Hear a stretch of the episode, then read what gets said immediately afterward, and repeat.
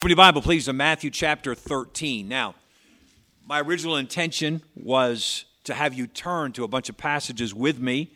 For the sake of time, here's what I'm going to do I'm going to give you the reference, which I would urge you to write down, and then I'm going to read the passage for you. So if you will just soak it all in as I move quickly through the Bible message this morning, I think it'll be a blessing to you. I think it'll encourage you and help you and also it will condense it into the most. You know, I know there's a philosophy out there that says, well, bless God, we can sit and watch a movie for two hours. We can watch a ball game for three hours.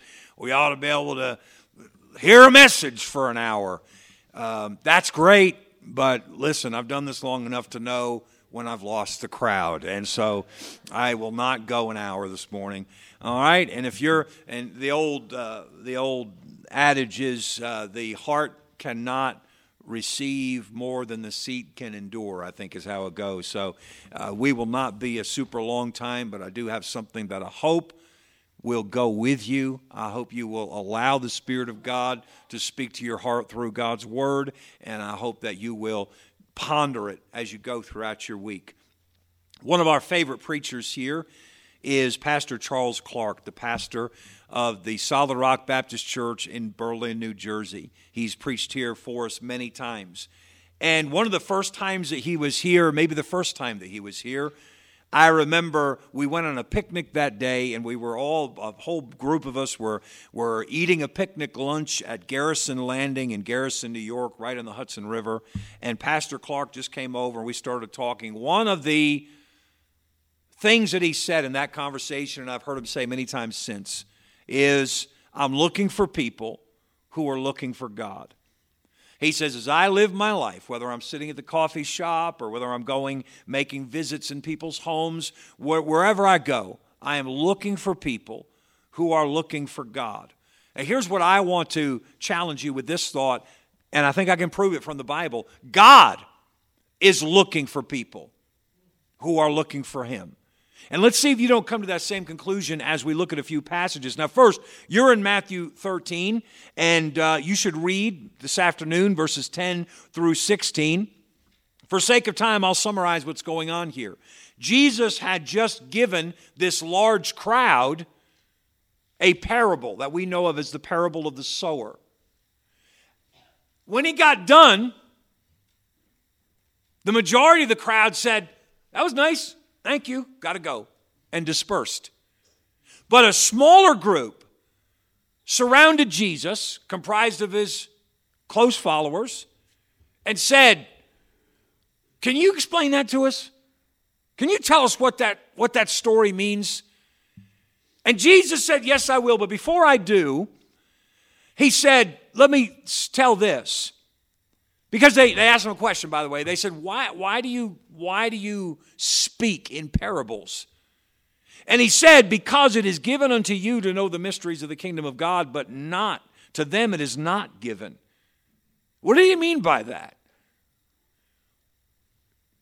Why was this smaller group chosen to understand the truths of the kingdom of God, but those who went away weren't? Particularly because they went away. They went away content to not know what that parable meant. But the people who stayed behind said, We want to know more. And so there's a difference between people that, oh yeah, that's he this is the religious guy giving the religious talk, and that's kind of cool. Don't know what it means, but I gotta go. And they left. And then there's this crowd that remained that said, Lord, what tell us exactly what that means. And Jesus explained to them the parable of the sower. So I would echo Jesus' words and say to you if you are willing to be in God's presence and say, this is a great book, but I got to tell you, I, I, don't know what this means right here, or, or over here. I don't know what this means right here. Lord, I, I love it, but I don't understand it. Would you show me? You're in that group to whom Jesus would say, I believe, to you it is given to understand and to know the mystery of the kingdom of mysteries of the kingdom of God. Let me give you another passage. Write down Hebrews 11 6. And the writer of Hebrews says, under inspiration of the Holy Spirit, without faith, it is impossible to please God. For he that cometh to God must believe that he is, and that he is a rewarder of them that diligently seek him. I could expound on that verse for an hour, but instead, let me just focus on that one phrase God is a rewarder of them that diligently seek him. If you diligently seek God, you will not come away empty. It sounds like to me from both of those passages so far that God is looking for people who are looking for him. I'll give you another. Second Chronicles 16 verse 9. For the eyes of the Lord run to and fro throughout the whole earth to show himself strong in the behalf of them whose heart is perfect toward him. Now, these words were spoken to a king named Asa. Asa was a man who followed and obeyed the Lord. He was the king of Judah. But there came a time in his life where he got his eyes off of the Lord and onto his problems, and he started to make decisions without seeking the Lord. So for a long time, he sought the Lord, and then the cares of this life caused him to stop seeking the Lord. And so the prophet came and made this statement The eyes of the Lord run to and fro throughout the whole earth to show himself strong in the behalf of them whose heart is perfect toward him. Once again, it sounds like God is looking for those who are looking for him. Psalm 25, verse 14 The secret of the Lord is with them that fear him and he will show them his covenant. What does it mean to fear the Lord? Does it mean you live fraidy scared that he's going to strike you dead if you if you step out of line? No, that's not the fear of the Lord. To fear the Lord simply means that your worldview is based upon what he says about it and not what you make up for yourself or not what some quote unquote scholar has to say about it. When God says, In the beginning, God created the heavens and the earth, you say, I believe it because God said it. When God says, God so loved the world that he gave his only begotten Son, that whosoever believed in him should not perish but have everlasting life, you say, I believe it because God said it. That is the fear of the Lord. That is believing what God says just because God says it. And this verse says that the froward, I'm sorry, wrong verse, the secret of the Lord is with them that fear him. God's got some secrets that he wants to share with people. Who does he share them with? Those who fear him. Proverbs 3, verse 32. The froward, that's the guy that, crooked is a good word, a good synonym. The froward is an abomination to the Lord, but his secret is with the righteous. Now, what is the righteous? The word righteous is a God word. Only God has righteousness. And so, God is the only place we can get righteousness. We only get righteousness as we put our faith in Jesus Christ, the righteous, because he took our sin, and when we trust him, he gives us his righteousness. That wasn't true in the Old Testament, but God still had righteousness for those who would believe on him and, and express that belief by their, their actions and their following of his means of salvation. But Okay, just making sure that wasn't me. Um, his so his secret is with the righteous, meaning God's secrets are for those who follow his instructions. I don't mean keep every law. None of us can keep every law and every rule. That's not, it's not about laws and rules. Righteous means you seek the Lord and his way of doing things. Righteousness is bigger than morality. Morality is just a good code that helps us to get along with one another. But righteousness is, is for, pardon the expression, but plugging into the Lord and saying, I, I want you to live through me. I want to do it your way. I want to follow your plan. And God's secret is with the righteous. You want to know God's secrets? Pursue righteousness. Seek ye first the kingdom of God and his righteousness. Matthew 6 33. It sounds like one more time where the Lord seems to be saying, God is looking for people who are looking for him. One more Matthew 5 6. Blessed are they which do hunger and thirst after righteousness, for they shall be filled. Very similar concept to Hebrews 11 6. If you seek the Lord, if you're hungry for the Lord, you will be filled. Filled with what? Money? Stuff? filled with Him. As the Apostle Paul says, filled with all the fullness of God. And that's the greatest thing that can happen to you in this life. Happiness in this life is defined by so many people as just fun and money and stuff and sex and amusement and thrills. That's not it. The greatest thing that can happen to you in this life is to be filled with the fullness of God. And God has that for those who seek him. He is a rewarder of them that diligently seek him. Blessed are they that do hunger and thirst after righteousness, for they shall be filled. Real quick, there's this question Why is it that some people seek the Lord and some people don't? Well, it has nothing to do with merit. The person that seeks the Lord is not better than the person who doesn't. Okay? One reason some people seek the Lord and others don't is because the people that seek the Lord have light from previous generations. What does that mean? Not that their faith was handed down. You, you don't get faith passed down from your parents. You got to get your own faith. But because the children saw their parents seek the Lord. Paul said to Timothy, When I call to remembrance the unfeigned faith that is in thee, which dwelt first in thy grandmother Lois, and then in thy mother Eunice, and I'm persuaded that in thee also. See, sometimes light in this dark world is passed down to us from previous generations, and therefore we seek the Lord. Now, not everybody who grows up in a Christian influence seeks the Lord, but sometimes that is the reason. Sometimes the reason is because they have, excuse me, that was still from the Lord's Supper. That was nasty. Uh, they still have, they have someone praying for them. They have someone praying for them. Our prayers make such a difference. Jesus said to Peter in, in the in a similar setting to what we read a little while ago, Jesus said to Peter, I have prayed for thee. He said, Satan desires to have you that he may sift you as wheat. But Jesus said, I have prayed for thee that thy faith fail not. One reason people, some people seek the Lord is because someone's praying for them. Can I urge you? You have a friend, you have a family member, you have someone that you love dearly but they don't know Christ, and you can't seem to figure out why don't they get it? Why can't they see it? Pray for them. And it may not happen like you want it to happen. You know, here's how you want it to happen, or how I want it to happen. We pray for them, and then we get our courage up, and we go to them, and we say, if you die today, you know 100% sure you'd go to heaven. Let me show you four verses from the Bible. You can, and that doesn't work. And you walk away saying, I guess they're just never going to get saved. Maybe what needs to happen is the Lord needs to give them light to seek Him for themselves. How many times have I seen people in our church that were praying for a loved one to be saved?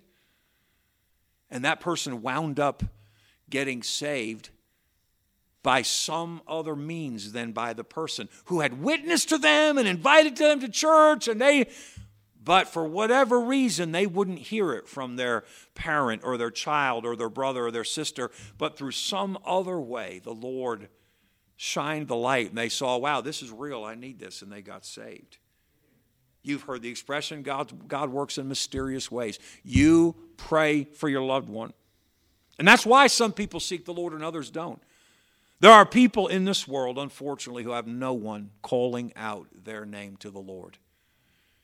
Maybe the reason you have the job that you have is because the people in your office or the people on your job sites have no other connection to the gospel but you.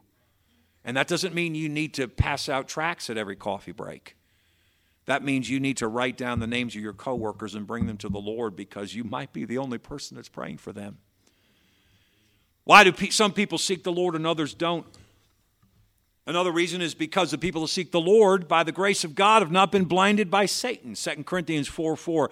In whom the God of this world hath blinded the minds of them which believe not, lest the light of the glorious gospel of Christ, who is the image of God, should shine unto them. You know what I infer from that verse, and I think it's perfectly legitimate to infer from that verse, is that if Satan were not blinding the eyes of people, every one of them would get saved. Every one of us would get saved. If we could see the light of the glorious gospel of Christ, as he describes it, we, 100% of the time people get saved. But Satan knows that, so he blinds them so they can't see it. And so, for one reason or another, there are people who have not been blinded. Maybe it's because they have somebody praying for them, but that's one more reason. Let me give you two more and then we'll, we'll close her down here. Another reason that people seek the Lord often is because they have no other resources. James 2 5, Hearken, my beloved brethren, hath not God chosen the poor of this world rich in faith and heirs of the kingdom which he hath promised to them that love him? What did Jesus say? That it is easier for a camel to go through the eye of a needle than for a rich person to get into heaven. Well, that's pretty, I'd be discouraged if I was wealthy. Jesus didn't say that it was impossible, he just said it's not likely. People of means are a lot less likely to be saved. Why? Because they have everything they need. People that do without, they know they need God and they can see that they need God. That doesn't mean all people, all poorer people get saved. It means that they're more likely to seek the Lord. One last reason because people hit bottom. When they hit bottom, they seek the Lord. Sometimes that person you're praying for to get saved, things just keep going wrong and keep going wrong. And I mean, their life falls apart until finally they hit bottom and they seek the Lord. Keep it before. By the way, when that happens, don't say, "See, it's, it's happened because I prayed for that to happen." Oh yeah, that's that's that's a good idea. No, you. Do, but sometimes that's what happens. They need to hit bottom before they look to the Lord. I've loved the story of the woman with the issue of the blood that spent 12 years trying to be cured of her illness. But when she finally hit bottom, that's when she fought through the crowd to say, If I can just touch the hem of his garment, I'll be healed. And she was. What she did, she, she hit bottom. And sometimes the reason people seek the Lord while others don't, it's not because they're wonderful, it's because they've hit bottom and they've got nowhere else to turn. Here's the point today stay hungry for God. Stay hungry for God. As I have spent my life analyzing this thing of the Christian life, I've watched other believers fail miserably and embarrass themselves and be self destruct. And I've watched other believers thrive, and I just have always said, Lord, I, I want to be in that thriving group, but I have enough, I have just as much humanity as anybody else where I could very easily be in that destroyed group. So keep me with you, keep me close to you, keep me seeking you. And the more I consider it, the more I come to the conclusion that the thing that keeps you on track with God is that you stay hungry for God. You don't have a more important priority in your life than to stay hungry for God. Cut the things out of your life that would take away from your God appetite. You know, you surf and binge and all these great words that we've been introduced to. You do those things long enough and you have no appetite whatsoever for God. You hear somebody talk about, man, I just literally the other day spent hours in the Word of God. I spent hours on my knees. You hear people say these things and you go, you gotta be kidding. What kind of a life is that? The presence of God will never seem appetizing to you as long as you're filled with the junk of the world. You'll never get excited about the steak dinner that's been prepared for you with the, with the uh, vegetables and the mashed potatoes and all the, oh, what a great meal. But you've been eating Twinkies all afternoon. So you look at it go, oh man, that looks good, but there's no way, I just can't do it. And that's how we are when we come to the Word of God. We've been feasting on the Twinkies of this world, on Netflix, on Twitter and Facebook and Instagram. We've been feeding on the Twinkies of this world, fighting the good fight of politics. I'll, I'll show them. And then you come to the Word of God and you're like, you know what? I'm full. Hosea 6 3, then shall we know if we follow on to know the Lord. And then I'll take you back to Hebrews 11 6. God is a rewarder of them that diligently seek Him. Can I throw out an idea to you? You know, one of the greatest things you can do to stay hungry for the Lord. You're not going to like this because it's work. Memorize Scripture. When my father got saved, my father got saved in his 30s. He'd been his, uh, Catholic his whole life and uh, grew up, I mean, altar boy, went to Notre Dame, went to Catholic high school, went to Notre Dame. And he was in his 30s when he finally got saved, though. You know, one of the first things he did when he got saved? he memorized the book of James. Now, listen carefully. I doubt that he could quote to you word for word the book of James now, because that was 40 years ago.